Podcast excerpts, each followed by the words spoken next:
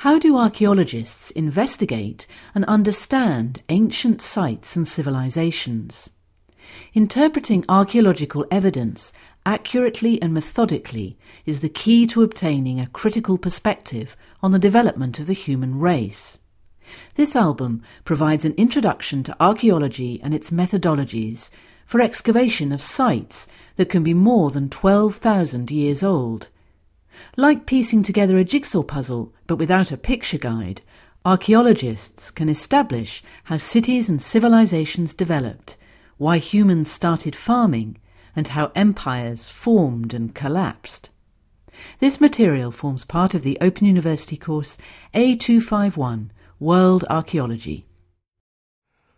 From the Open University. For more information, go to www.open.ac.uk forward slash use.